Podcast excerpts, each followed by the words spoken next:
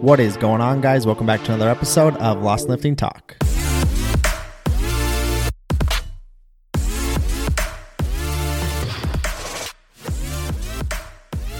In today's episode, I was able to have a really interesting conversation with Brad Jensen, who is also known as the Sober Bodybuilder on Instagram. We dove deep into Brad's story around um, addiction, around recovery, and just his story on how he's gotten to where he is today, running a very successful business and coming from basically the bottom, coming from addiction, coming from a place to where he was living homeless for a long time, and how he was able to go from that to where he is today, to where, um, like I said, has a very successful business. He's married, he has um, a beautiful baby boy, and just living a happy life and a fulfilled life, coming from a place to where it looked like he didn't have a whole lot of potential. And that's what I really liked about this episode because I haven't talked about it a lot, but I come from a family with addiction background. So I have a lot of experience with it. I've never personally had problems with addiction myself, but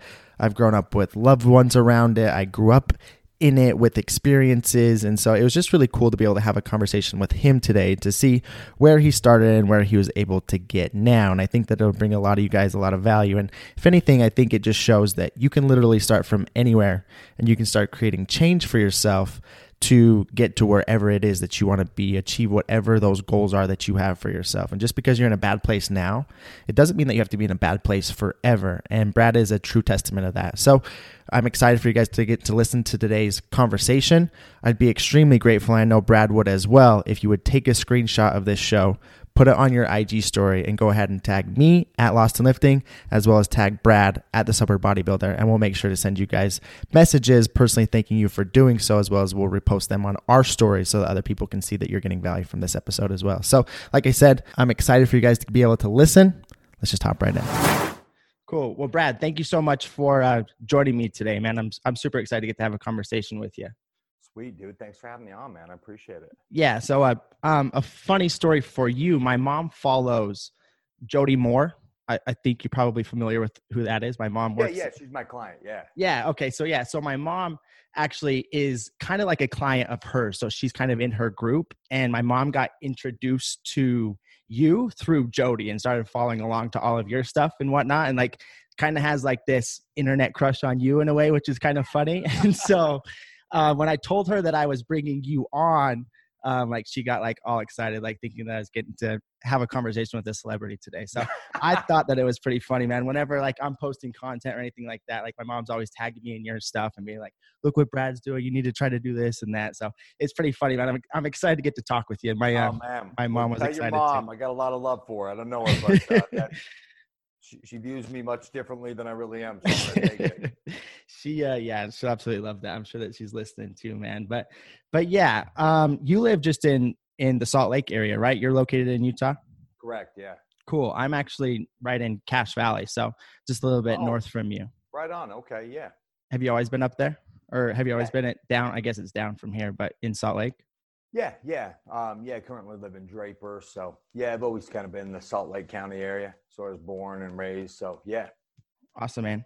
That's um that's really cool. I know that obviously your name on instagram is the sober bodybuilder right? So like you've you've um, dealt with a lot of addiction through your life as well and and worked through addiction and things like that for you which i think is super cool. I grew up um my my dad is an addict as well and i grew up in like the aa meetings and whatnot with him. Like as a young kid he was hauling me in and out of meetings with him with like his sponsors things like that. So um i thought it i thought it was cool like with your like just your story and how like you kind of add that into your branding and whatnot as it as it's a huge part of your life Right on, man. So you, yeah, yeah. That's how I got sober was uh, through AA, and uh, you know, now that I got a little boy, I'm like, you know, I wonder if uh, dragging him to some meetings. Had he been born uh, a lot earlier, he for sure would have been in a lot of meetings with me. But that's cool. Right on. yeah man it's um it is cool like for me like aa and that sort of stuff like obviously i I- was never an addict or I've never really struggled with that kind of stuff. My family has for sure. and My dad and like growing up and going through that with him, like it taught me a lot like seeing him have leaders and him having sponsors that worked with him and seeing him sponsor other people and kind of lead people um, just guide them and help coach them through different life scenarios their struggles and whatnot it's kind of similar as to what we do in a way too right? Like that's what I, I i wanted to ask you about like is that where coaching kind of came from you? Is like that is that kind of where like you found your knack and gravitated towards like nutrition coaching with others? Or how did those two things coincide or or did they even coincide? You know what's interesting? Uh, i mean yeah i guess in a way you know i've never been asked that question so it's a good question to kind of think about uh, so i got into personal training i got certified uh, as a personal trainer um, when i was still a senior in high school i was just wrapping up and so um, you know, was doing that. But you know, when I when I first started, when I first got sober, um, this time and actually stayed sober, uh, I got into coaching not because of like you know that relationship because we'll call it what it is a sponsor in aa is a sober coach. He's just doing it for free because that's sure. the best way he can continue to stay sober is to give back you know? Mm-hmm. and that's the payment.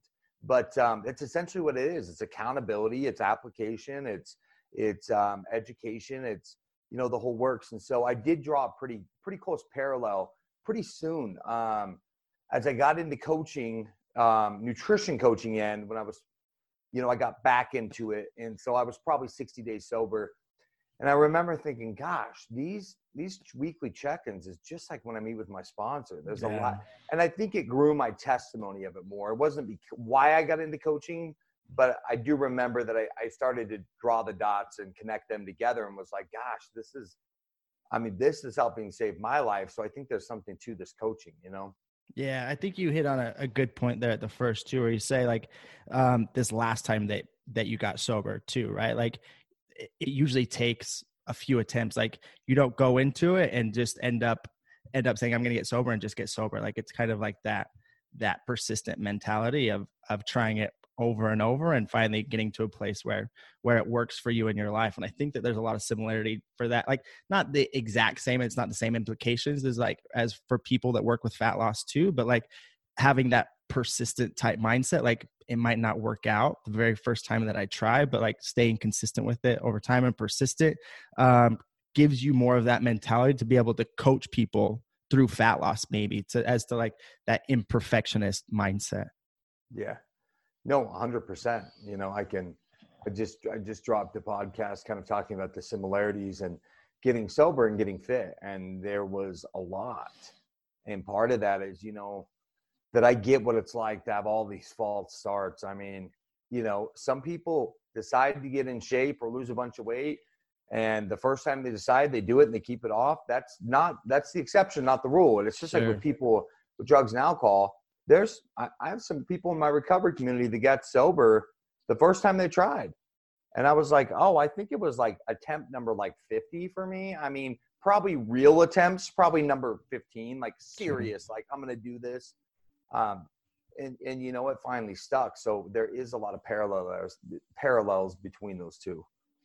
Did you, um, this, this is kind of personal, like you don't have to answer this if you, if you don't want to, but like for you, was there like, um, a rock bottom point for you like when you decided like it was time for you to get help like going through it over and over? Like what was that that shifting parallel for you that that pushed you to like say okay enough is enough yeah no man i'll answer anything. Um except for my social security number and my i won't give those but you. outside of that i'm pretty much an open uh, yeah you know and i've and i've uh you know i've shared this story before on on different podcasts because it it was the uh it was that uh it was that moment you know it was that that they talk about it kind of being the gift of desperation that gift where i was so desperate to do something different that i was willing to do something i was so terrified of doing and quite frankly didn't even know if i could. And um you know what's interesting that last year of my using all of 2012 I, my sobriety date is november 20th of 2012 and that last year from january until november i didn't draw a single sober breath and that really wasn't my story. My story for the decade prior of using drugs and you know uh, I, I, came from a good mormon family it wasn't supposed to happen to me the whole kind of works right I mean, it wasn't like I was abused. I didn't have sexual trauma. I didn't have any real good reason that I decided to be a heroin addict. Like I believe Sure. I was born and this was going to be my challenge. I believe that now today. Um, and so I don't remember that whole year. Um, I just kept using. And before it was like three months, four months, then something would intervene. My parents would send me to detox. I'd beg them to go to rehab. Um, I'd get arrested. There was, you know, something that would happen. So I'd go on these gnarly three to four month runs and then, you know, get get a breath of sobriety for a little bit and then go back and do it. This time it just kept going. My parents stopped uh, talking to me and they put in boundaries, and it was the best thing that ever happened to me. Um, was them letting me hit my rock bottom, but they uh, that whole year was kind of a blur. I remember bits and pieces of it, um, but the defining moment was I was I was uh, my mother had called me on November 15th or something of that year. I don't remember the exact date, and informed me that my grandpa had passed away, kind of unexpectedly. He was old, but he went pretty quick. And because I was out of the loop, I wasn't even aware that he was sick the prior week. And so, um, you know, she said, I'm going to come pick you up. I was living in some grungy motel and we had to go up to Brigham City, Utah, actually to the funeral. And so we were, I was, I was staying at this hotel in like South Salt Lake. I don't even remember. Um, so, you know, it's a little bit of a drive. And she just said she knew I was an active heroin addict. She knew when I didn't have it, I had withdrawals. She knew when I had too much, I couldn't form a sentence. And she said, if you please can just be normal. Like, like, and she knew that meant me being high, but she was just like, can you just do whatever you have to do to be right? Like, just, I'm like, oh, that sweet spot, mom. Isn't that cute? I wish I could be there all the time too. But, and, uh, so of course I ran out of my drugs, of course, because I could never manage them. So she picked me up and I'm withdrawing and I end up throwing up on her, her, her car seat, you know, and, um, I'm shaking, I'm shivering. And she's like, I can't take you like this. And she's crying. And she said, I don't want you to miss this. Like, what do we have to do? And I said, you got to go by the dealer's house. And I remember the exact dro- drive we took and we get to the dealers. This is my mother who's, um, you know, a member of the LDS church at the time. And she had like a calling, like in the Relief Society, like, and she's driving me to a dope house. Um, and so we get there and I ask her for money, which was just adding insult to injury. And so I go in, I get the drugs. And, and the crazy part about all this is I remember all of this vividly. And I can't tell you what happened the prior week before that. I, I barely remember, barely remember any of it. So we go in and get the drugs and I come out. My mom said, We're going to be late now. And she's mad at this point. She said, Just go in the back seat. So she knew I shot up heroin. She knew that. She had just never watched it, obviously. So I'm in the back seat of her car and I pull out my spoon and needle and and lighter and I'm I'm cooking up this shot of heroin and she's looking in the back seat and and just tears start rolling down her face as she watches me attempt to hit a vein in my arm. And I can see her out of the corner of my eye looking in the rearview mirror. And it was like just I couldn't even like bear looking up. So I did it, and um, I instantly, of course, felt better because that's how heroin works. The minute it hit my blood, um, felt like a normal man. I was like, cool. And normally it would help numb me, but it didn't work. Like I looked up and I saw the tears just streaming down her face, and I couldn't even, uh, you know, she didn't say a word. She just looked, and it was just that the look of absolute heartbreak on a mother's face, and it hit me like a ton of bricks. I remember watching her cry. Like I remember it all like it was yesterday. And I remember in that moment, I said to myself, and I was serious and I meant it. I had never really truly been suicidal out there for whatever reason. A lot of people got to that place. I didn't want to die. I just wanted the consequences to stop. And I thought you have two choices, Brad. You either need to kill yourself or you need to try to get, you need to give the sobriety thing one last chance. Like there was no there was no other solution. This like to continue using like this was not an option. So it was either kill myself or actually try to do this. And um, it wasn't an easy decision, you know. But um, you know, God intervened that night, and I was uh, I was arrested in a stolen car that I genuinely didn't know was stolen. And that's like almost what makes the story better. Is it's like I, this guy asked me to drive a car. I don't even remember his name. Um, and I was like, cool, all right. So we were going to get drugs, and I get pulled over in the stolen car. And it was like, it all just like, because had he told me the car was stolen, I wouldn't have drove it. but I didn't even know. And that's like for me, like God was looking out for me, like that moment. And then I got taken to jail, and that's how my sobriety journey started. I only did 30 days in there, but I had already been like just praying, like this is going to be it. That was like that moment for me. Was right in the back seat of the car, driving up to my grandfather's funeral. Um, you know, and just breaking my mom's heart. She didn't say a word to me the rest of that drive, and it was like an hour and 20 minutes. That's powerful. That wow, yeah. That it it brings me chills a little bit because I, I feel like a lot of people have similar stories, right? There's like it gets to a point where it's like I, have heard similar stories with my dad, and I have a cousin who went through the same stuff, who's who's not with us anymore, and things like that. Like it it gets more extreme than I think most people realize, right? Like your your life. I'm sure you have stories that were the same as a lot of movie scripts could be made out of, just because of the utter chaos that comes from it which it, it's crazy man like that that leads into like how did you go from that like i'd love to hear the gap. So how did you go from that starting to get sober? Now seems like you're running very successful business. You are you have a, a son. Congratulations congratulations on that by the way being a dad. You can yeah i can tell that means a lot to you just by following along to your content too. So it's super cool to be able to see that. Like where like where did that start to form for you? Obviously it's been about eight nine years now but like as you got out of rehab and started developing like where did those two things start to collide to where you start like what was that first job out of rehab and how did it kind of lead to to where you're at now and, and what you're doing today yeah no for sure yeah so i did the 30 days in jail and at that point my parents had spent um, a lot of money, um, tens and tens of thousands of dollars on treatment yeah. centers. Yeah. And, um, you know, I'd been to jail a lot during that time. And it was, uh, you know, so I got out. I only did 30 days in jail. The charges were dropped. Um, long story behind that. So I wasn't anticipating getting out. And, um, you know, normally when I would get out, I would call my drug friends. Mm-hmm. And I called my mom, and she was like, Oh, I hope you were going to do longer. And she said, I, I, I won't take you. Um, we can, you can't come home. We don't trust you. She said, But I'll take you to an AA meeting. And so, you know, I'd been going in and out of AA rooms for a long time. And so she dropped me off, and it was December 20th, and it was a cold, cold winter here in Utah. And, and um, dropped me off at a meeting and after the meeting everyone's everyone was leaving and i'm standing outside like shivering and this guy said hey do you need a ride and i said i sure do but i have nowhere to live and this guy uh, much to his he was not super pleased about it but he said hey come stay on my couch um, he said but don't steal from me and that guy ended up letting me rent uh, a room in his basement and he said the only way you can stay here though is if you go get a job right now i'm like you got to start paying me um, and so I got a job waiting tables. It was the only place that would hire me. I was a convicted felon. Um, you know, I, I, didn't have a car, so I had to take, uh, you know, I tried to take my bike there one day and I it slipped all over the ice because it was freezing. And so I had to start taking the bus, and it was this level of humility that I needed.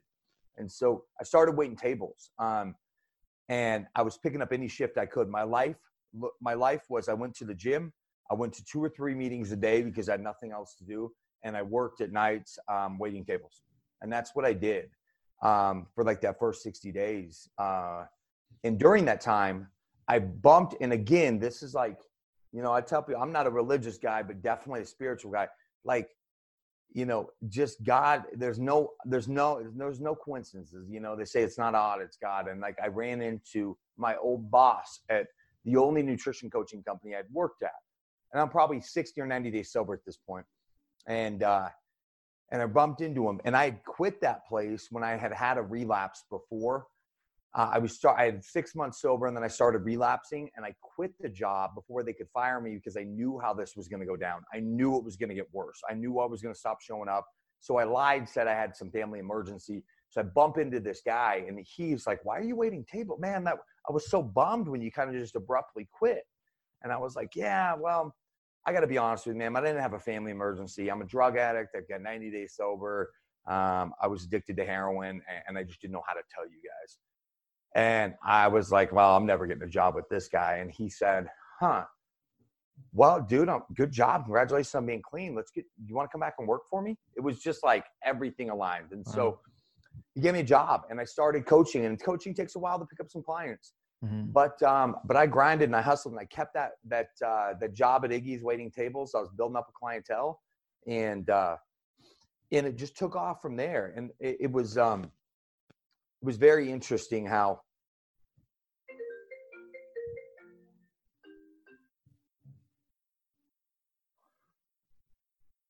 You there? there Yeah, yeah, you're good. You're good.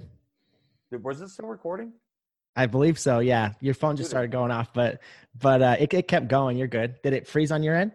Yeah, it did, but we'll just minimize the whole screen. Sorry, you got some editing to do. No, you're Uh, good, bro. Don't worry about it. Don't worry about it. I thought your call dropped. So I remember where I was going.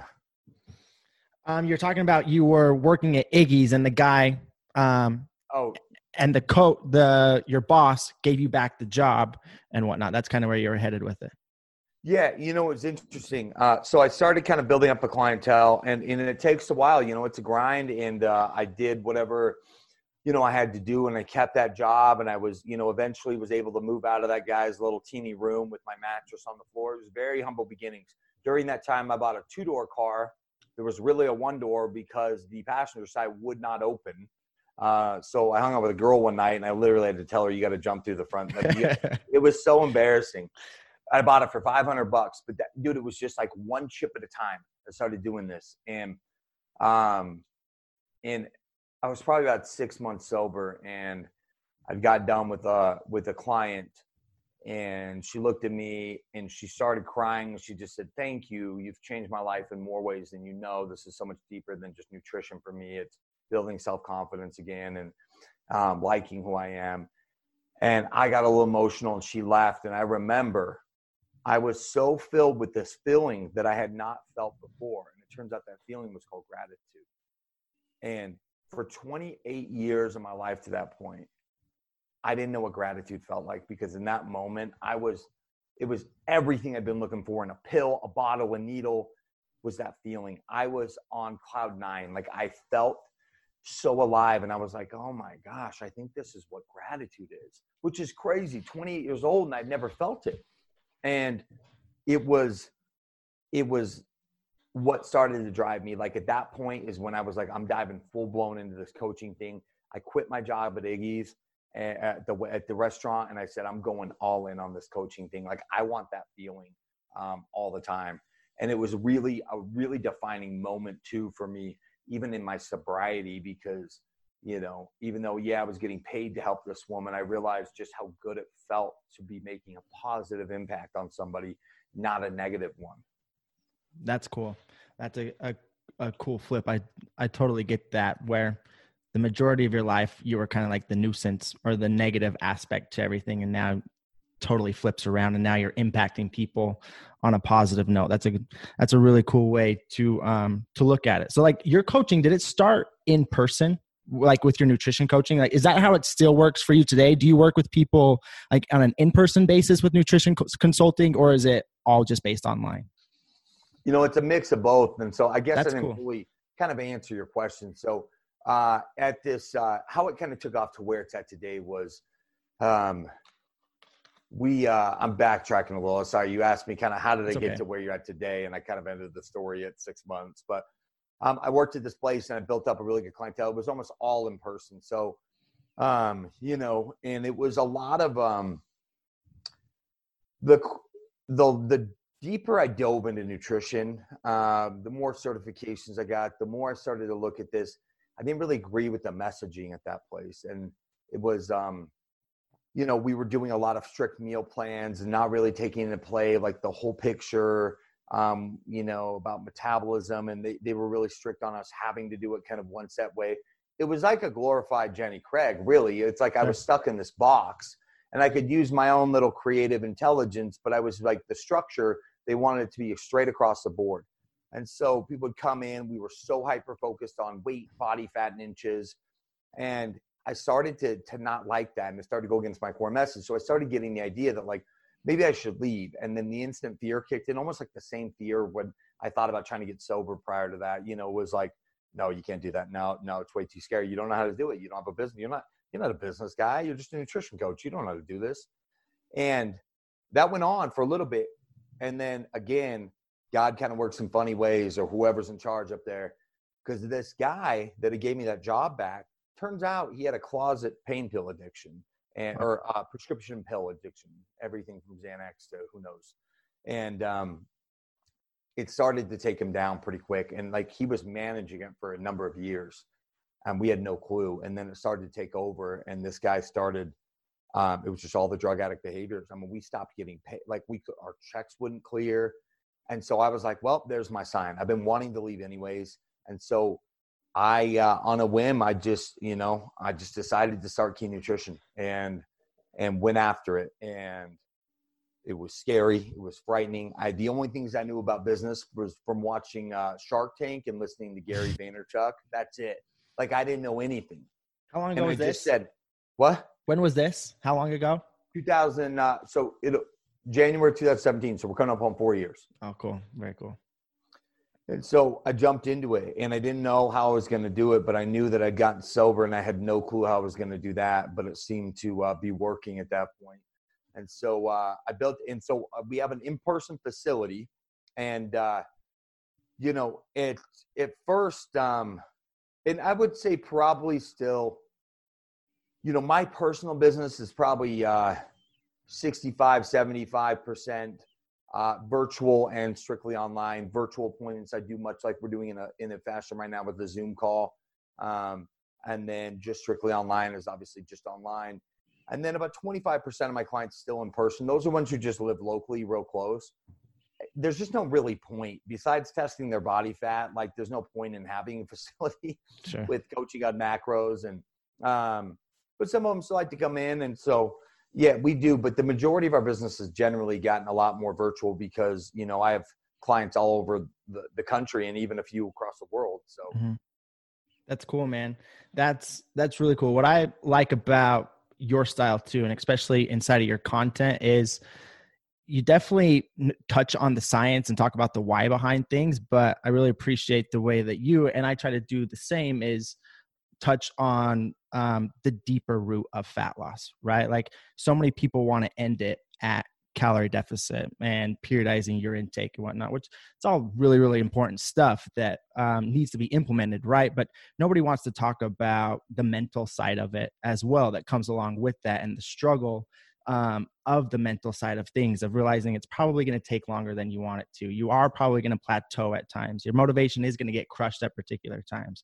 You probably are going to want to quit at times. Different, just different things like that that nobody wants to talk to you about until you're in their program and then you're faced with it after you've already committed where you'll talk about it in your content beforehand which i feel like is very important to do which a lot of people won't really touch on. So i'd love to get your insight a little bit on that. Like when you bring somebody into your program or to work with you personally like what are the things mentally that that you're queuing them up for like outside of just the science of things right? Like when it comes to that mental aspect of it where like what mindset shifts are you trying to help people make to get to where they want to be with their body compositions yeah no and i love that you hit on that. You know it's interesting um you know when i hop on like uh, you know a free evaluation some people call them discovery calls or whatever but you know i always like to it's a chance for me to vet out the client i mean much more now for me to vet out the client just where i'm at in my career sure. but for them to vet me out absolutely they should be vetting me out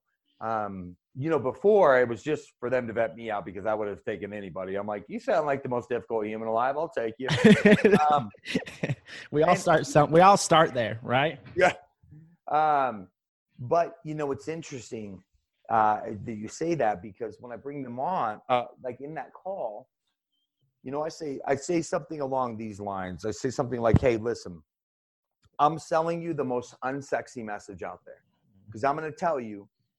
This is not going to be as fast as you want it to. I can already tell you that, unless you're the the, the rare outlier. Um, you know, this is going to be rather simple. I'm a, a coach keeps it simple, but it's going to be hard to execute at times. And um, we're we're not. This isn't a program where you're going to lose five pounds a week, week after week. Like I'm going to take into play your metabolism and doing diet breaks and times where you're paying me to just track maintenance calories. Mhm. And I'm a coach that's going to talk about the this as a four-legged chair of fitness. I really believe it. Like sitting on a chair, you've got the physical fitness, and that's why you're paying me. That's why you think you're paying me. It's just for this. And then we got your emotional fitness, your emotional health, your spiritual health, and and your and your mental health. And I said, well, I'm not a therapist. I'm gonna try to talk about all areas because if one gets super wobbly, that chair just gets a little more uncomfortable. If one falls off completely, you're like, this is really hard to balance on you know, and so if, and if two fall off, you're kind of screwed. Mm-hmm. And so I always preface that and I let them know, like, I'm to, I'm gonna i don't, you know, I'm to talk about like, what are you doing for your spiritual health? Maybe that's something in a particular religion they belong to, or maybe that's just with, uh, you know, nourishing their spirit by doing gratitude stuff or, you know, um, meditation, contemplation, journaling, writing, reading, any of these kind of things. So I always preface that to them before starting because I want to make sure they know that if they want a coach that's just going to talk about macros and training, I've got some great people I can refer you to, but I like to take a very well rounded approach. And so uh, the people end up committing by me telling them, hey, this is not going to be a quick process. However long you think it's going to take, at double that amount of time, because mm-hmm. that's the reality. I've seen this way too many times to tell you. We're going to do this in, a, in an intelligent, responsible way, which means we're not going to have crazy drops every single week um, we're going to do it very responsibly. And so if you're up for that, let's do it.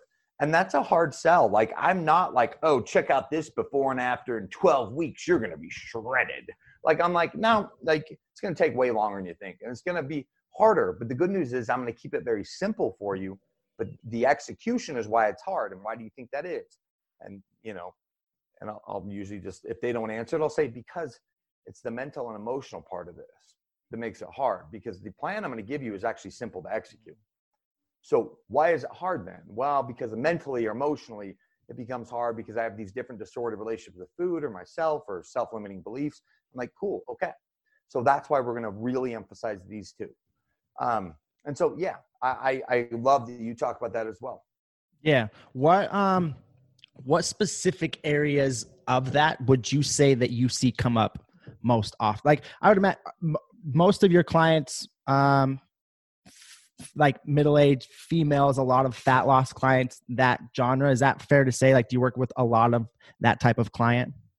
Oh, like oh, yeah. moms a lot of moms? Sure yeah. so like same with me. A good majority of, of the people that i work with on nutrition are, are similar to to you. So where, where would you say like the biggest struggles that people when they come in to begin working with you where are they banging their head against the wall that they might not be realizing it like in terms of that mental aspect of things does that make sense? That like so people from here that can take some some practical advice like just to build some awareness around themselves because i feel like that's where most people are going wrong is not having that awareness around the actions they're actually putting forth. Does that make sense?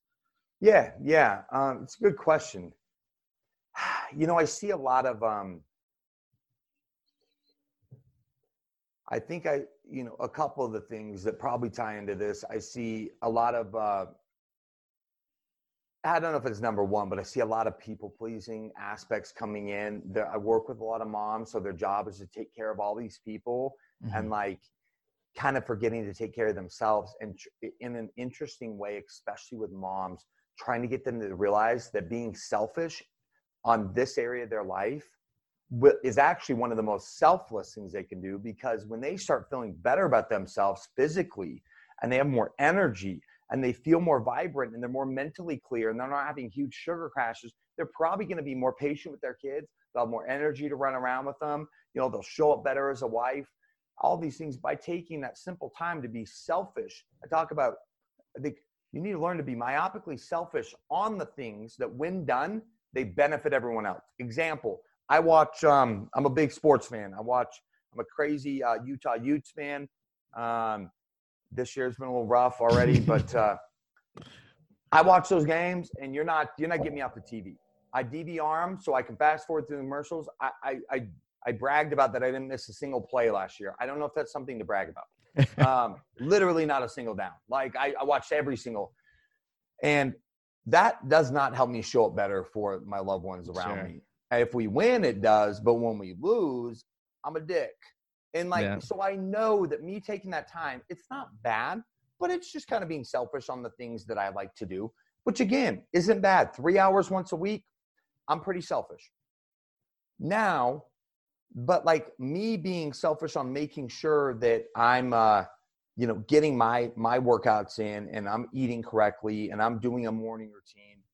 You know, being really myopically selfish on those things is actually very selfless because I show up better for everyone around me when I feel better. So for all the guys who work for me, uh, you know, to my child, and so really trying to get people to shift and go, no, no, it's okay to be selfish on these things that on the back end is going to help you be a way better person. You know, and it's sometimes okay to be selfish on the stuff that doesn't, like watching football. That's part of my passion and it's part of my balance in my life. But and and another thing is just a lot of self-limiting beliefs.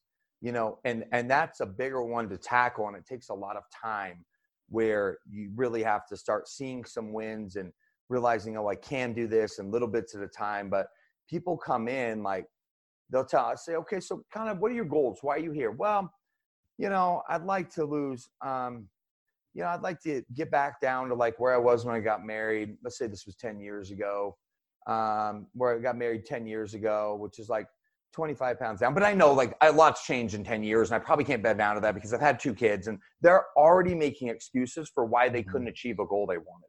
And so really trying to help them reframe that.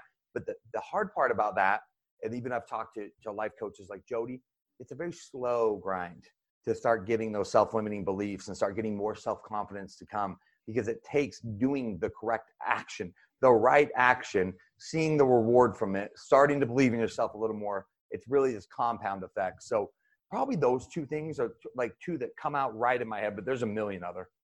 Absolutely. I think that those two are super important, especially that first one when you're talking about um, a lot of moms with families and kids, right? Like, I see that one all the time. The feeling of guilt for taking taking time away from the home to go to the gym and, and spend a little bit of time for yourself or having to adjust dinners for the rest of your family too right? Because if you're going to start paying more attention to your nutrition and you're cooking for the rest of the family well now the rest of the family's going to have to pay a little bit more attention to their nutrition as um as well as a subsequent of that.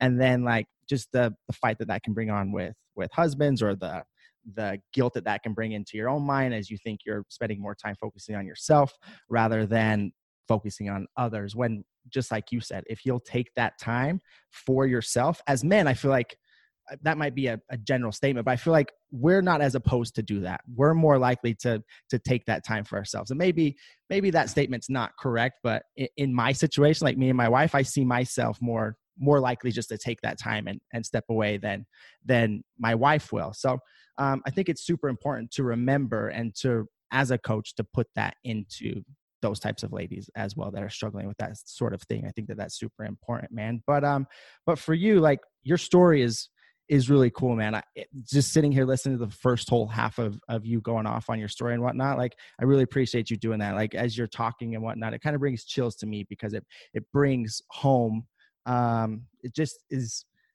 reminiscent of issues that I've had with family and with cousins and with my dad and stuff. So it's all really cool, man. And I really appreciate that. And just hearing your story and where you've kind of come from and where you're at now, I think is super inspirational. And it just goes to show for anybody out there, regardless of where you're at, what's happening, if it's with your body composition or if it's with your career or just your life, if it's not where you want it to be, taking those little steps first um, even no matter how daunting they are or whatever it may be, or you feeling like it's not going to work out, but just taking those first steps is really the first step to ultimately end up getting to where you want to be. And you're not in control of what happens, but you are in control of giving an effort right up front, right? And it's so it's so important, man.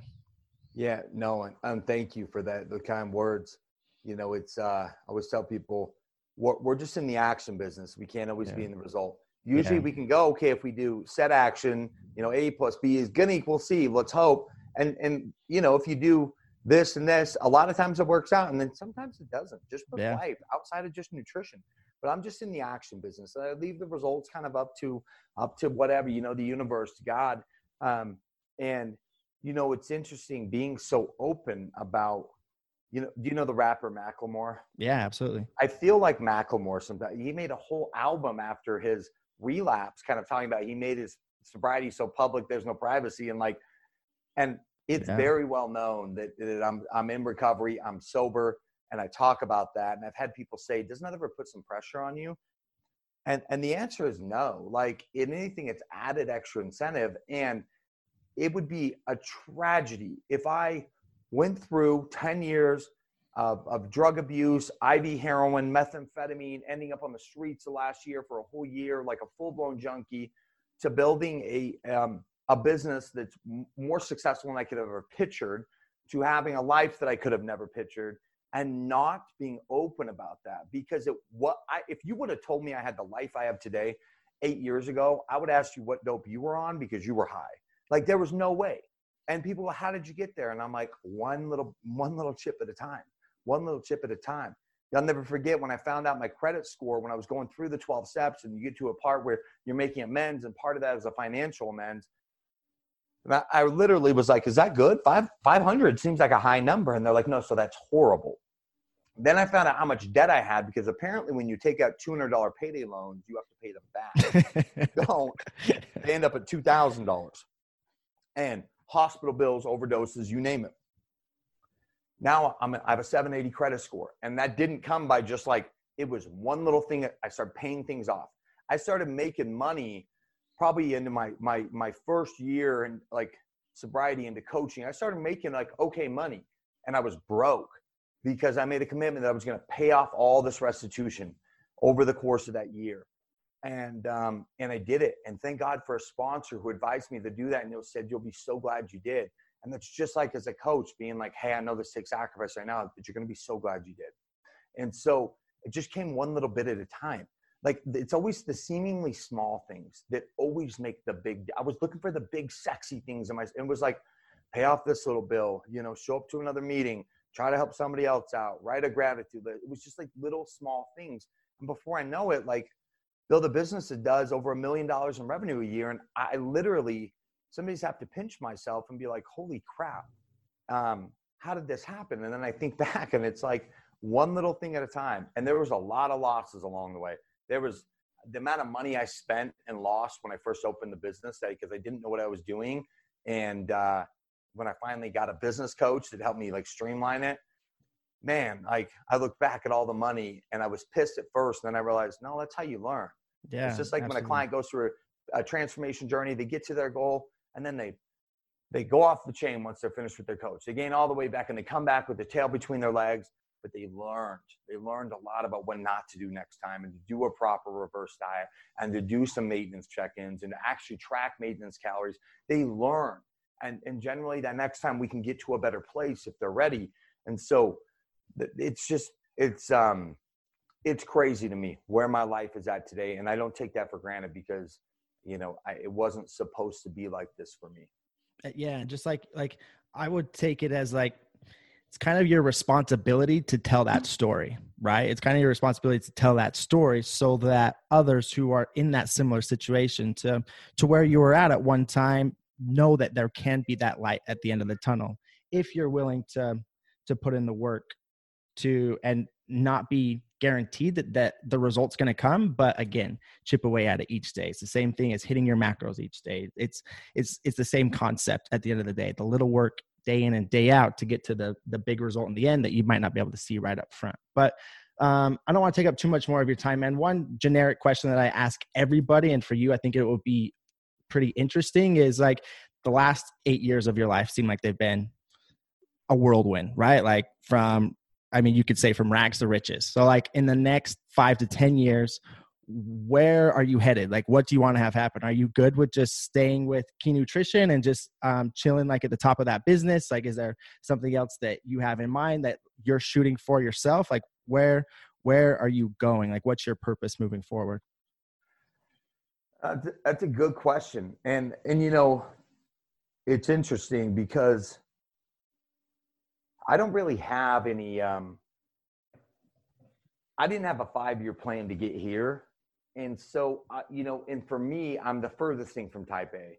I really do well at kind of like, just kind of like, I, you know, my sister always jokes that I just fly by the seat of my pants and somehow it's done. It's a little more strategic than it appears sometimes. Sure. But I don't know. But I can tell you this: is that I've made a big pivot, and um, And you know, I I started a course called the Next Level Experience. I saw is, that. That looked yeah. I, your video for that looked awesome on on Instagram. It looked really Thanks, cool. man. What yeah. I did, I took the principles of some of the steps that really helped me, of the 12 steps that helped me get a life, and I linked up with uh, my friends Kevin and Alti. Kevin is one of the smartest dudes with the neuroscience of the brain, and Alti's and um, she does energy work, which I thought was super woo woo till I had her do some on me, and it was crazy cool. Like really, really cool experiences. So we're applying some of the principles that I learned in recovery to get to get and and to get a life, and then with some of the energy work, and then some of the education on how our brain works. And so that's been really cool. We're in our first full iteration, and uh, still learning a lot like i'm also to do a group coaching uh, nutrition program and scale down the amount of one-on-one clients i have um, i want to do a lot of cool things and so I, I pivoted in my business a little where my guys have a lot more of their i'm not getting as much money off them but they're kind of a little more supposed to do their own work i'm not as involved as managing them day to day i'm giving them more responsibility now to kind of you know get their own clients but they're also making a lot more money I'm making less, but I don't have to oversee them as much. And I did that so I could start opening up different avenues like the next level experience, like a group coaching where I could really pull my heart and do it. And, you know, I don't know what the next five to 10 years brings, but I can tell you that uh, I'm loving every minute of it. And I just, I try to be a very intuitive guy. Like, um, you know, I don't know what my life looks like five years from now, but I can tell you that I would be shocked if it was the exact same if we did an interview. Sure because I just believe the human evolution process is always kind of uh, growing and changing. And I think there's one thing at my core is that I'll always be some sort, I'll always be doing some sort of coaching. I Absolutely. love it. I'm doing some business coaching now, mentoring guys that are already nutrition coaches, trying to help them find their message, find their content uh, message, how to produce content, you know, how, how, how do we, you know, when to up their prices. And that's been really fun. And so I don't know where the next five years brings, but I can tell you that um, I want to keep evolving and keep evolving. And yes, part of that is is financially, but also um, if I do the same thing for too long and I don't feel like there's any growth, I get really stuck, and I don't like that feeling. One hundred percent. I couldn't agree more. I'd say like not having a certain plan, but just listening to you and whatnot. Like you're headed wherever your your purpose is and wherever you're supposed to to be headed. It it sounds like you're headed there. If that makes any sense. But no, uh, dude, hundred percent. Like I, I, you know, I'm I, I, have a I have a deep relationship with with what I choose to call God, and it might look different than what other people do, but and I just believe that as long as I'm staying in tune there and I connect Absolutely. every morning, like I'll just be guided in the right spots. Just like throughout my whole sobriety and throughout this whole journey of starting a business and growing it, I've just I've led with that, and it's always guided me in the right ways. You know.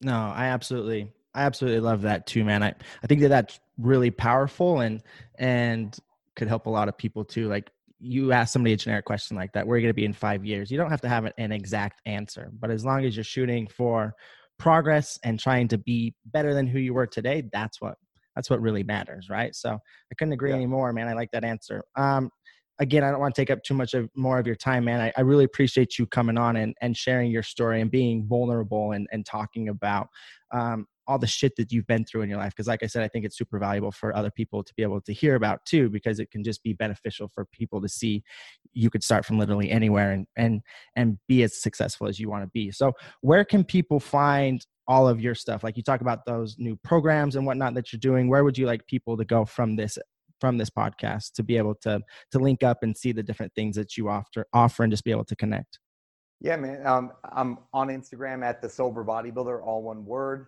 Um, you know, find me on there. Would love for you to follow me on there. And then our podcast is the Key Nutrition Podcast. Um, and our website is keynutrition.com. Um, if you want to check any of that out, the website uh, for the official Next Level Experience is being built right now. Should be finished within a couple weeks, maybe a month. So there'll be a link on the Key Nutrition website to direct you directly to that uh, to that new website. Um, so yeah, I mean that that's uh, that's the platforms you're gonna find me the podcast and uh, Instagram. You can connect with me on Facebook. I just might not write back for a while because I'm not super active on there, and it's just Brad Jensen. So awesome. Well, thank you so much, man. I really do appreciate it. Thank you, brother. Appreciate having me on.